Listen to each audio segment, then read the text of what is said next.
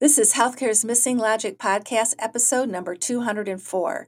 Today, our special guest is Cory Jenks. Cory is a pharmacist and an improv comedian. Do you think we had a few laughs? Tune in and find out.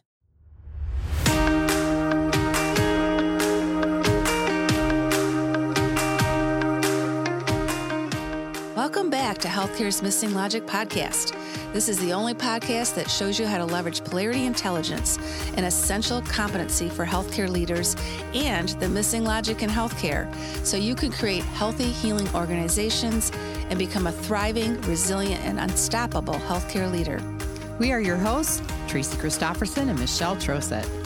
We've been best friends and colleagues for over 30 years. And during that time, we coached healthcare leaders across North America around how to create healthy, healing organizations. Today, we coach healthcare leaders and leadership teams to live thriving, resilient, and balanced lives, combat burnout, and create the best places to give and receive care. This podcast is for the unsung hero of healthcare, the healthcare leader. We want you to know we see you and we'll be here for you each week.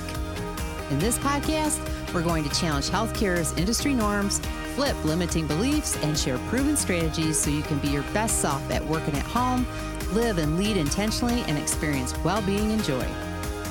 We are glad you are here and look forward to sharing the journey with you. If you aren't totally convinced this podcast is for you, just listen to a few episodes and convince yourself. Hello, it is Michelle and Tracy, and welcome to another episode of Healthcare's Missing Logic podcast. Yeah, welcome, welcome. Another fun and exciting interview. yes. we meet the greatest people, don't we? We do. That's one of the best parts of doing this is you get to meet a lot of different people and um, it, it's really it's really quite fun.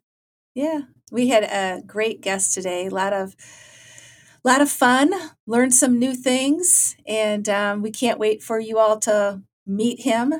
He's a pharmacist and uh, improv comedian. What a great combo! Yeah, yeah, Cory's awesome. He taught us a lot, and we saw a lot of um, similarities and synergies between yeah what we talk about when it comes to polarity intelligence and what he does in his improv comedy and and how he brings that to healthcare. And so it was really a very delightful conversation. What a really nice guy. Yeah, it really, really fun was. To be with. Fun to be with. So let me tell you a little bit about Cory Jenks. He earned his Doctor of Pharmacy degree from the University of South Carolina in 2011. And since then, he's practiced as a retail pharmacist, an outpatient clinical pharmacist, and an inpatient clinical pharmacist. His current practice is as an ambulatory care clinical pharmacy specialist, where he applies his passion for lifestyle interventions in the management of chronic disease.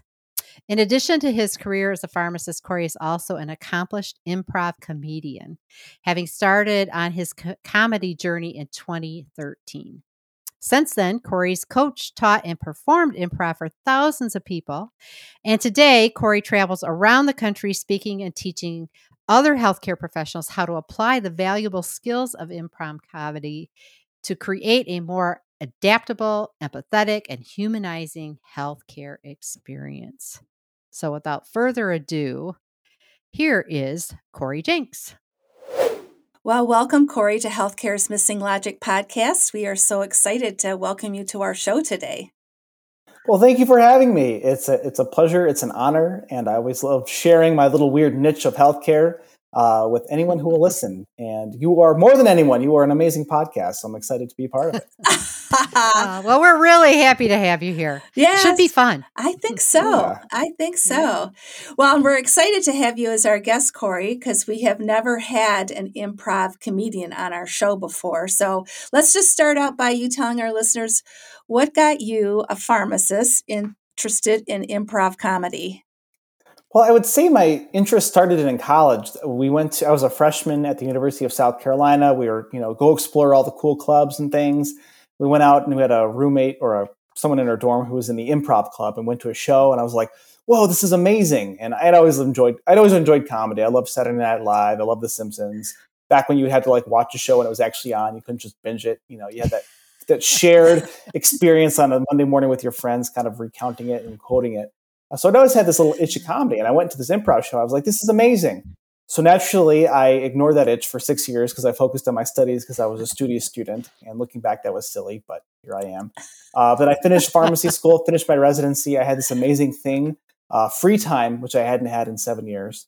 And so my uh, wife, then girlfriend, I had a my the first birthday she had to buy me something was coming up, and she was in nurse practitioner school, so she was super busy. She's like, "What would you like?" I said, "Well, I've always wanted to either try guitar lessons or an improv class, and we are not talking about guitar's connection to healthcare today. So obviously, I chose improv, and I just basically took it from a, a beginning class to another class. And at the time, the theater that had opened up here in Tucson, Tucson Improv Movement, uh, was so new that they're like, "Well, you have a pulse and you've been through classes. You want to be, you want to perform?" I'm like, "Sure." I got nothing else to do. My wife's busy, so um, uh, I just kind of snowballed in a good way from there, and I ended up performing a ton, teaching, coaching, running our comedy school. Um, and so that's yeah, now 10 years last month. I, as we record this in February, I just celebrated my 10 year improv anniversary. Started back in January of 2013. And uh, as I said, since then, taught, coached, performed, run a comedy school, uh, written a book, and uh, now I now I teach it to healthcare. Hmm. So that's the very very nutshell version. Oh, I love oh, that. Wow. I love that. I actually took improv, an improv class. Um, it, I took one class and I did it for speaking because we do a lot of speaking and it was recommended by someone and it was a lot of fun. And you get to know the group you're with and you learn new techniques. And I didn't take it as far as mm-hmm. you, Cory, but I, I, um, it really, it really can give you a lot of different ideas and give you some comfort with some skills when you are in different group dynamics. So that's awesome. Yeah, not everyone has to take it as far yeah, as me. I think I think humanity would benefit from a first level improv class, um, and I I've seen that. I've seen people with who do it for the for public speaking. Who I, we've had people mm-hmm. who are afraid to get on stage who now teach classes. So it's amazing the transformation that you can get when you yeah. when you apply these skills and do it in a you know safe, fun, supportive environment, like you say, with the people who are in it for, for very similar reasons as you as you are likely going to be as well. Yeah. Yeah. Well, and I think that's a key statement there a fun, trusting, right? Safe environment. So you got to you got to trust the people you're with, right? And uh, I think that's a big part of that too. So, but obviously, it tapped into something in you, something innate in you, a desire, and that's so cool when you just kind of happen into those things, right? And what what a great outcome from that. Now, we're big believers in interprofessional team care, and we like to say we were doing interprofessional team care before it was cool, mm-hmm. before anybody even knew what the word interprofessional meant actually. Uh, and in your book, uh, Permission to Care Building a Healthcare Culture That Thrives in Chaos, you share how improv taught you so much because it's the ultimate team sport. So mm-hmm. let's talk a little bit about how improv helped you in improving interprofessional collaboration with your colleagues. Now, I'm a respiratory therapist. Michelle's a nurse and you're a pharmacist, so we got the interprofessional thing happening right here today. yeah, uh, it's a beautiful thing. Yeah, I think there's a few yeah. few parts of improvisation that help me build that interprofessional muscle as a pharmacist. I think the first thing you learn with with improvisation is like people I say I do improv and they're like, "Well, I have a great joke for your your stand up." And I'm like, "Well, it's not one person with a microphone and a spotlight telling jokes. You are you know, it's anywhere from a duo to a group of seven or eight people that are trying to work together for this common goal of of making people laugh and having a good time. And we call that group mind. When your team is firing on all cylinders, you're doing that. And I think with as you experience with an improv class, you get people from all walks of life who are doing this. And I, I promise you, it's not all pharmacists doing improv with me. We've, you know, I, I just as an example, I have an improvised rapping team I was a part of for years that uh, my wife was a part of it. So another healthcare professional, nurse practitioner, but we had a retired police officer, someone who worked at a local garden, someone who worked at a residence life. We had a 17 year old high school student on the team. The ages range from seven, 17 to like 60. So you get to, I got comfortable working with people from a diverse set of backgrounds, which is what healthcare is. We're, we're all going to come from different backgrounds. That idea of group mind, so putting the goal of the team first, healthcare, the goal, you know, it seems obvious. It doesn't always end up being that, that the, the goal is taking care of that patient. Or if you're a leader, yeah. creating a great environment for your team members to take care of that patient. Yeah. But I think one of the biggest things that helped me uh, with that interprofessional side of things is that improv really chops down your ego. Uh, you are in there in the service of the scene, of the comedy, of the team. And sometimes that means you get the great big punchline, and sometimes that means you are the setup for that punchline for somebody else. And for me, it was it was just great practice in putting that ego aside and doing what the team needed in that moment to quote win, which was take you know make people laugh. And in healthcare, for me, this this helped me realize that as much as I want to make pharmacists be the heroes of the day, like I don't care if it's a pharmacist, a nurse, a respiratory therapist, a dietitian, social worker, like all of these people who have that I've worked with that have been the hero for that patient in that scenario. So I, I, think healthcare has a lot of ego because people are very smart, they work hard, and they, they deservedly have a lot of expertise. However, sometimes that ego can really get in the way of serving the, the, the greater purpose of that team.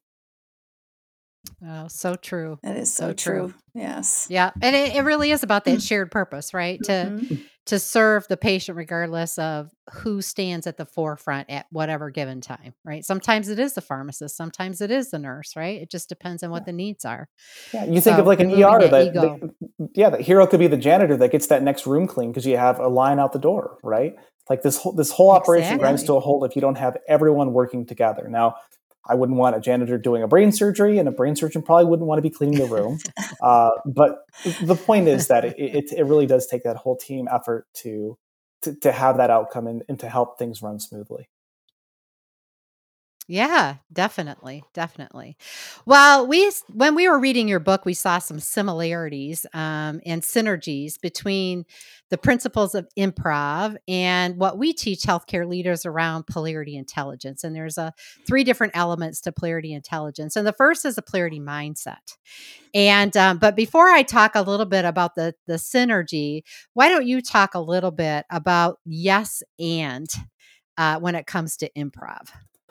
Sure. Yeah. If you've read my book, you probably saw yes and about a million times written, uh, repeated, uh, because it's the most important tentative improvisation. And, and what I tell people is if you leave this podcast learning nothing about improv, but two words, it's the easiest pop quiz you'll ever get. It's two words, it's yes and.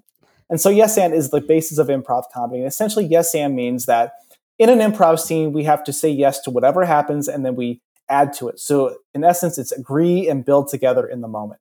So, for example, if if I was doing a scene and I said we're on the moon, and you told me no, we're not on the moon, we're in a bounce house. Well, you've negated my reality. I've, I've had to. We'll have to rebuild that scene, explain why I thought we were on the moon. But if I say we're on the moon and you say yes, and we only have 30 seconds of oxygen left, well, we've agreed to that reality. We've pushed that scene forward. And so the yes and mindset is one is where we I mean, healthcare, obviously, we literally can't say yes to literally everything. Like, I'm a pharmacist. I can't just take a napkin with a per- prescription for a thousand Percocet, right? That would be yes, and here's my license. You can have it because I would be losing it, right? But sometimes that right. yes can mean listening, being willing to listen, being curious, saying, yes, I hear that, you know, that they're trying to tell you something if you're giving, getting a prescription written on a napkin, all right? So, while I can't give you that thing literally, I am going to listen to what you're trying to tell me. And so, I think healthcare, a lot of our default answer is no. Whereas if we were willing to at least put that yes forward, that that kind of cold, frustrating world of healthcare, especially you know from a leader perspective, building a culture where I've had leaders who they couldn't tell me yes to my request in the moment, but they at least didn't they didn't just say no, we can't do that. They said yes, I think you would. I think teleworking would, be great, and right now, I don't think we could get it approved. Um, and this, that's a literal example that happened to me. Um, mm-hmm. But eventually, they I knew that they were willing to listen and go to bat for me when the time was right, and it worked out, you know, fantastic when that when it needed to happen.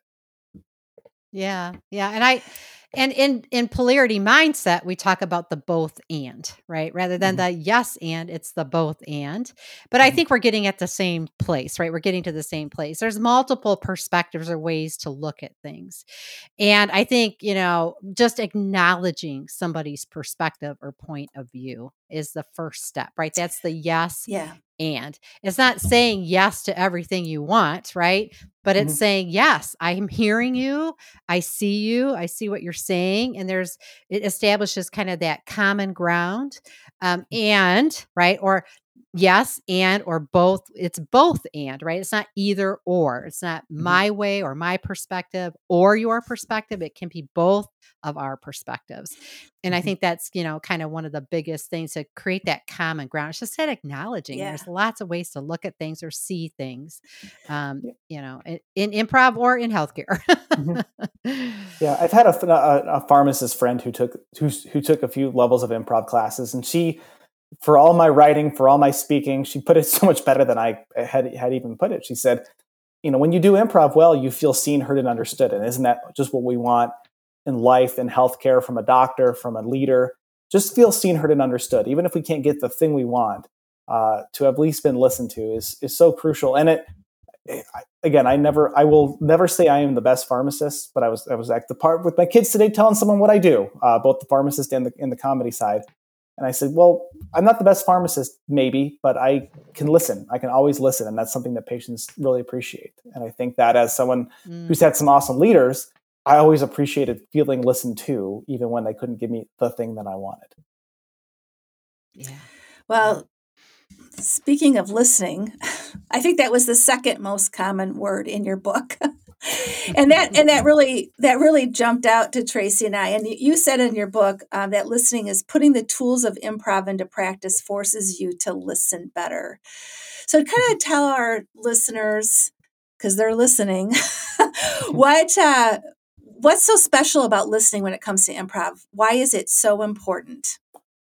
Well, people say, when I tell people that I do improv, they tell me, well, I could never do that because I'm not funny. And I tell them, I am living proof you need not be funny to be a successful improviser because improv is, because th- there's this assumption that you're on stage and you're thinking of all these really funny things you're thinking. We're, we're healthcare professionals. We like to think, we like to use our big, smart brains to think of solutions to problems. But in, in reality, I think that the listening is, is important in improv because you are just literally listening and responding to everything that's happening. A great improv scene lives in the moment because it is just a listen response. So for folks who are in healthcare, for the great improvisers are people who are smart, who can listen. It's not the funniest because the funniest people are, are thinking of a funny thing and they're going to miss what's happening in the scene. They'll say something that has zero relevance to what has just happened because their head has been off stage thinking of something else. So that's why why listening is so crucial because you got to you got to make every detail. You got to listen to whatever is said and make that sacred, and then respond to it. Um, there's a great quote by the, the actor and comedian Rob Riggle, and he just basically says, "Listening is the is, the key to success in improv because everything that you need is right in front of you, as long as you are able to listen and then respond to it." And then, you know, the parallel that to healthcare, like the answers we seek to our problems, whether it's with a patient, with an employee, with a leader, is yes, we need to think and use our brains, but if you are like just in the moment, really paying attention to what they are saying or doing, then you are going to be able to find that solution much more effectively. That's a great point Yeah, that is a great point. So, one of the components of polarity intelligence is meaningful dialogue, and one of the principles is actively listen and being aware. And basically, it's very similar to what you just said, Cory. It's listening to others, not to analyze, prove, compete, judge, rescue, fix, or blame. So, you're not filling your head in what you're going to respond with before the other person's even done talking. And that really creates that safe environment um, so there, there is a lot of connection between listening in improv and listening in a healthy work culture and having that polarity intelligence as well. mm-hmm. Mm-hmm. Yeah, I, I agree, and I really like that that idea of you know listening without judgment. You know, I think that when a successful improv scene happens, it, we take it to like its most absurd level. Comedy is just really finding the the disconnect between the you know heightening absurd realities that we face. And so I actually kind of try to teach and, and practice this idea of reverse engineering a rational response where in an improv scene, if you told me something relatively innocuous, I would just go crazy. You know, we, we think of the four main emotions mad, glad, sad, or afraid. Like you could just take it like I, I bought apples. It's like, oh my gosh, my boy ex-boyfriend loved apples. How could you buy those, right?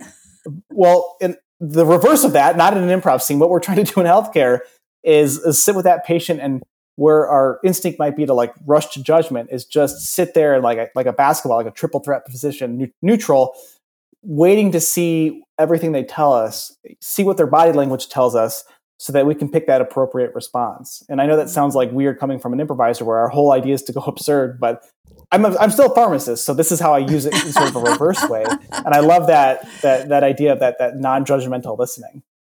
Yeah. Yeah. Yeah.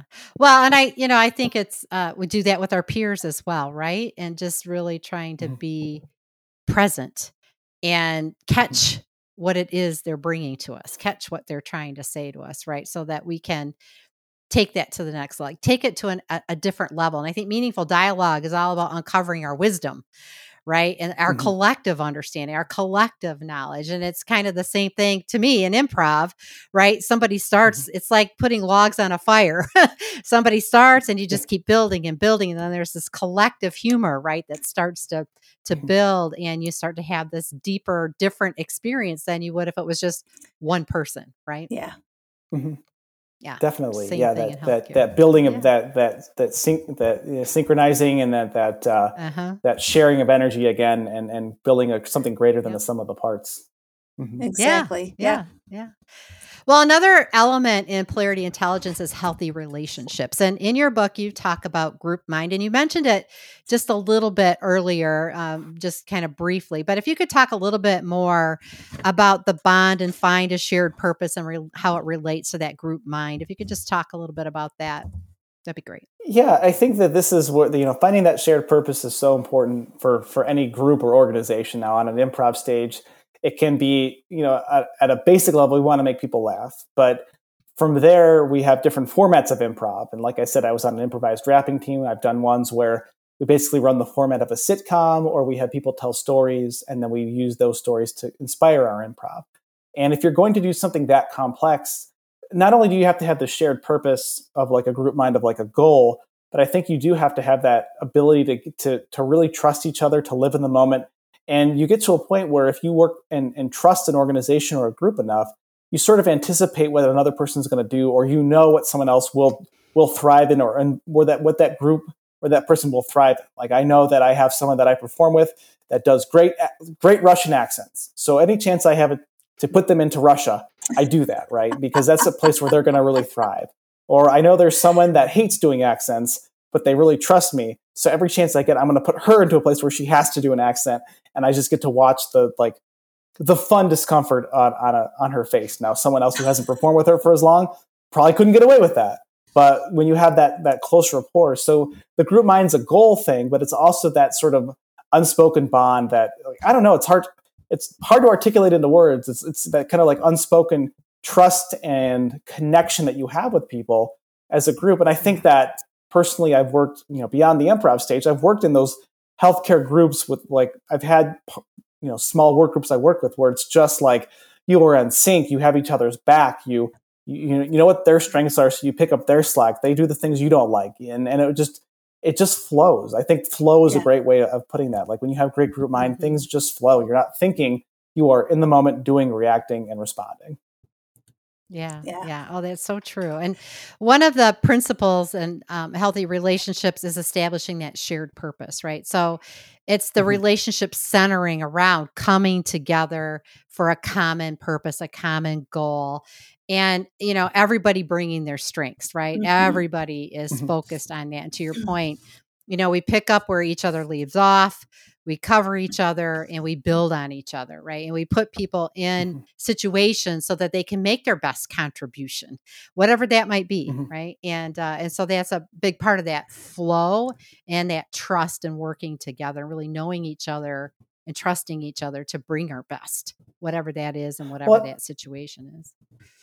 Yeah, and I think that also goes to the group mind idea of, of where I talked about like shrinking my ego, because you get pleasure in the success of the group, not in the individual, you know, accolades or laughter or whatever that might be. And that's certainly the case where you know I love those shows where I come off stage and I say, "Oh my gosh, Justin, you did so good! I can't thank you so much for setting me up, or you did such a great job, or what a great premise you did. That like set us up so good." And it just feels so good to like be a part of a group that that appreciates that versus sulks that they didn't get to have you know, the the punchline or the glory and equate that to a healthcare organization where it's like oh you had such a great idea for that project or we had such a hard time figuring out that workflow and you you did that thank you so much like i don't i don't care if i didn't come up with it i care that it got done so yeah Right. it's Um, that shared yeah, having that purpose, shi- that, that- shared mission. hmm mhm. yes And that goes back to reminds me of what you said earlier too, Cory, about about the ego thing. That um, it's really about who does who does what the patient needs right now and just celebrating the positive mm-hmm. outcomes of that rather than who did it or ego related. Exactly. Yeah. Mm-hmm. Yeah. Great. Well, we work with healthcare leaders. Uh, we have a, a, program called the Thriving, Resilient, Unstoppable Healthcare Leader Coaching Program, and we help them become more balanced and more resilient. And we noticed that was a focal mm-hmm. point, point in your book as well. You know that you can actually leverage improv to help with resilience. So, can you talk a little bit about that with our listeners? Well, I think that the the broad way of looking at this is, is resilience. Obviously, a huge buzzword in healthcare, and yeah. I think resilience uh, and improv are related because if you can believe it, play builds resilience, and improv is is just play. So it's been shown that when we play, we put ourselves in some of these like safe but uncertain circumstances. It helps to work with the, the, our neuroplasticity, where our brain actually rewires and is able to handle those those challenging situations when they come up. Now, of course, be, getting on stage for me as an improviser is not as scary as it used to be for for others. Just doing a little two person exercise with like a workshop would be absolutely terrifying. But when you're doing that, you are you're you are rewiring your brain to deal with the unknown, which is I think one of the things that really gets us in trouble and makes us a little, you know, if we're not resilient, the the unknown pops up and really knocks us off our feet. I've gotten to a place where I'm not resilient against it. Like some things can still rattle me, but I just, especially with work, like I walk into a room and and someone says I haven't been taking my medicines for three months. It, okay, now it's a game. Like everything to me becomes a game. It's a game with like not that I'm playing with people's health. I don't do that, but that interaction becomes a game of, of figuring out you know what's going on with them, how I can help them, why they were doing this. And so for healthcare leaders, I think that if you're we focus so much on leadership and doing things to get to the next level. And as adults, one thing we, we don't do is we don't play. And I mean, it doesn't have to be improv. It could be golf. It could be with your dogs, your grandkids, your regular, like your kids, whatever it is. I think taking the time away and playing, while it seems like a waste of time relative to like building skills that are re- important, you are building skills. You're building your resilience as you're playing. Yeah. And so improv is a form of that play, that role play. And, and I mean, it could be acting, it could be any number of hobbies. It's it's the advice my my assistant dean gave me. It was my last rotation, my last day of pharmacy school. He said, "Tomorrow I have the biggest piece of advice you're going to have for your career." And I was like, "All right, six years coming in." and I and he's like, "Cory, find a hobby." I'm like, "What?" I thought it was going to be some like some deep pharmacological like truth, and he was like, "Find a hobby," and he was so right. So you know, whether improv is your hobby, I think that it's it's a microcosm of that importance of play. Yeah, yeah. yeah. Oh, definitely. Definitely builds resilience, right? It can't be all mm-hmm. work and no play. That's so yeah. true. That's and definitely said, another like, another yes and or both and, right? Work mm-hmm. and play. Yep. Yeah. Yeah. Indeed. And and as I said, it's it's gotten to a place where I don't dread those and I think the the big part, you know, 10 years ago I was I would dread the interactions because I never knew what the patient was going to say. And now I'm just like, what are they going to say this time? All right. Yeah. It's that neutral, you know, that neutral position we talk about. We're like, all right, non judgmental. This is what's going on. Now I can adapt. Let's adapt and, and take care of the problem. Yeah, yeah, yeah, that's such a great point. It is. Such a great point. And a lot of our listeners are really primarily healthcare leaders. And mm-hmm. um, and so what is a improv takeaway that they could start using today? All right. I promise you can do this. So when you go to an improv show, many people will say, You did that scene, Cory, and for five, ten minutes, you were that character. and You knew everything about that character. How did you do that? Did you memorize that before the show? And there's no possible way I could memorize every possible outcome and, and character before a show. Because the trick is, we say in improv, find the why or find the want. If you know that this person just wants their haircut to be noticed or they just want a hug, everything they say or do is going to be filtered through that why or want as a healthcare leader, I think there are so many instances I've been on the the non lead the led being led side where leadership comes in with this idea or this plan or this this this implementation of something. And it is so far beyond what is going to make our lives better easier or our patients lives are better easier. So find the why or the want of the people who you lead and that will help you filter everything that you need to do and say. Now that doesn't mean that everything you do is going to directly fix their want or why. But as we talked about with that idea of yes and, you can at least make sure that they're listened to. And I've had great leaders who would acknowledge the reality of like, this thing sucks. What can I do to make whatever I can do to make it suck less? I will do that because this is not my decision. It was someone above me who said I had to tell you to do that. So, you know, find the why, acknowledge the reality when the reality isn't great, and I think you will go a long way in making sure that your people you lead feel feel seen, heard, and understood, and will want to continue to work for you and do great work for you. Oh, that's great advice. That is, Great that advice. is, because they, you're, it kind of goes back to what your colleague said. They really do want to be seen and heard, and it's important to get closest to the work. So that is Mhm. an important tip for lis- uh, for leaders. So thanks for that. Of course. Okay, so now it's time for the missing questions, Cory. So I know you're going to be in the edge of your seat. I will So- have to I will have to improvise on the spot. Oh, Oh, you will. You will. So we're going to ask you uh, just three questions. I'm going to ask you the first two, and Tracy's going to ask the wrap up question. And this is just a Mhm. way for our listeners to get to know more the personal side of Cory. So, our first question is What is your favorite thing about living in Tucson, Arizona? What do you like about it the most? Well, I I would say that it's the fact that we don't have winter here, you know. But the, this winter, it's like we've had more freezing temperatures, and we literally had snow on the ground when I woke up last week. Uh, so, but I think for me, I'm I was born and raised here. I I'm an outdoorsy person, so the ability to be outside, and uh, I'd rather deal with the heat than deal with the cold. So I'm going to go with the trope of I like Tucson because of the weather, uh, and I'm close to we're close to my family and my wife's family too. So we'll Mm. I will retroactively put the family first, uh, but that doesn't apply to everybody. So for a broader broader reason of, of coming to Tucson, it would be our our, our weather. oh, that's great. That's great. Okay, question number two What is your favorite comedy movie and why? I think my favorite comedy movie would have to be the from 2000. I think it's 2004 Dodgeball uh, with Ben Stiller and Vince Vaughn. Um, numerous reasons why I'm I'm I was a I call myself a triathlete because I tried a lot of sports and wasn't great at them, and so dodgeball was a big part of or part of my childhood. Um, I love Vince Vaughn; he's one of my favorite actors. Like I don't know if his movie Swingers would be considered a comedy; that would be like one A. But I just found all the jokes in it to be funny, the physical humor to be funny, like of just such a quotable movie. And it came out when I was like 16, 17 years old. So that's that impressionable time when when when media hits you at just the right time that you can just go with your friends and talk about it. So, you know, I'm I'm one of those millennials who've cut the cord, but back in the day, whenever it was on cable, that's that to me was just a, a must watch movie because the, the fun the fun side of it, the cameos, gosh, the the announcing side of it too, when, when you know as they're going through, and just the ridiculous characters that you see throughout it. Wow. That sounds like a lot of things to be uh, intrigued by. in Yes. movie. Uh, yeah, I, I so if you I haven't have seen it, you're going to want to see it. I or, or not. I again, I, you know, what you liked at seventeen, uh, what Cory liked at seventeen might not be, apply to the entire audience, but it's to me like I don't, I don't get a lot watch watch a lot of movies with. I have a two and a four year old, so the, the time to watch media is limited. So when I do, I don't like watching anything heavy, and it's about as light a lifting as you can get. Yeah, So, yeah. um, yeah.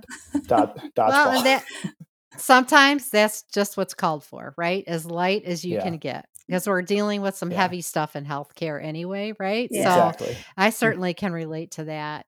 Well, for our wrap up question, you know, we, as we've talked about, we teach individuals, leaders around, um, you know, the all the elements of polarity intelligence that we talked about today in our podcast, and how to think both and uh, when it's you know when it's really appropriate to do so. And you know one of the principles of polarities that we know is that we all tend to have a preference pole so when we're looking at something that is an interdependent pair you know then um, we kind of always just naturally tend to you know have this drift towards one pole more than the other for a variety of different Mhm. reasons. There's no right or wrong about it. It's just really an awareness thing, right? Like, what do I tend to lean more towards, individual or team, right? So, for you, we wanted to ask you when it comes to this particular polarity, what is your preference pole? And that's teacher and learner. So which Teacher. would you prefer? I, teacher. Like, uh, okay, I don't want to make it sound like I don't enjoy learning. That sound that was too quick on the draw there. Uh, this, no, but- no, it's perfect.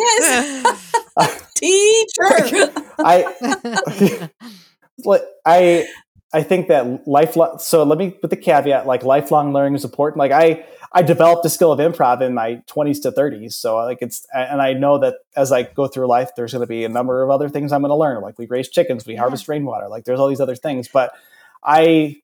I love. I've always loved teaching. Uh, whether it was teaching improv, uh, precepting pharmacy students and residents, uh, watching that aha moment happen in others. That is just I love it, and it's it's why I do what I do. It's Yeah. why I go speak and work with organizations. And the opposite of that polarity is, you know what? Oftentimes, I learn as much as I feel like I'm teaching every Yes. time I go Yeah. on stage and every time I work with a group. So while I do love the teacher side of it, um, I I do make sure to stay in that neutral stance to to make sure I'm also learning along the way as well.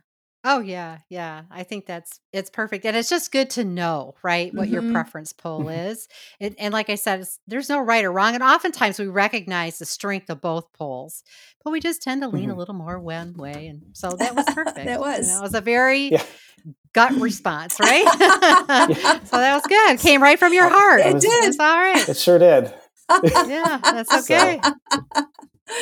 Oh, well, thank you, Cory. This has been a wonderful conversation, and we will be sure to put your the link to your book in our show notes.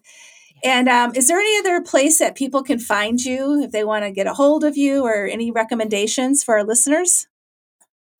Yeah, I think the great, uh, the best place to start is my website, CoryJenks.com, and that's C O R Y. Uh, my parents were cheaped in by the vowel, so no E and Cory. A lot of people try to put it in there. Uh, but from there, I think you could, like LinkedIn's, I love connecting on LinkedIn. That's probably my favorite social media site. Uh, I do have Instagram, uh, I do have Twitter and Facebook. I try to f- spend as little time on those as possible. Don't take offense if you've sent me a message and I haven't got back to you. Um, I also write a thrice weekly newsletter on Substack called Get Through Your Shift, and it's designed for healthcare professionals to have a little short knowledge, wisdom, and humor three times a week. I did the opposite, write a book. These are, you know, two to three minute reads. So I, I wrote my book and I couldn't stop writing. So I, I discovered I love writing. But yeah, I think that if you go to my website, uh, I really appreciate you offering to share the link to this one, Permission to Care, Building a Healthcare Culture Yep. that Thrives in Chaos. I'm sorry. I'm not doing service to the amazing designer of my cover by covering up with my big old hand there. So, and I, I, I think that you know, I, I love getting messages. I've done uh, many other podcasts, and I get messages from people who've heard me and want to connect or go deeper or want me to work with their group. So, I, I'm, I, I love doing that. One of my best friends I actually met because he heard me on a podcast. He lives in Cincinnati. So he reached out to me on LinkedIn, and now like we talk every week and we go visit each other. It's really cool. That so is It's an amazing world that the world is the world that he yes anded right. He he yes anded from that podcast and sent me a message. So um, connect. Maybe we'll become best friends too. I don't know. Uh, but at the very least, I, I would love to continue the conversation if there's something you want to ex- expand upon what you heard. But otherwise, I really appreciate you sharing your your time with me and your listeners. Um, and uh, I hope to connect again and see you in the future and connect with some listeners who might have enjoyed this as well. Sure. Yeah, yeah, for sure. We'll stay connected. We, we will stay connected, Definitely. Cory. All right. Oh, wow, that was another wonderful episode of Healthcare's Missing Logic podcast and our guest, Cory. And uh, until we see you next time, stay safe and stay healthy.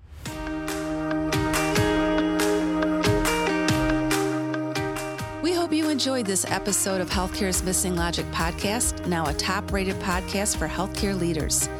Please share this podcast with other healthcare leaders and anyone else you think would benefit. We are certain that if you found value in it, they will too.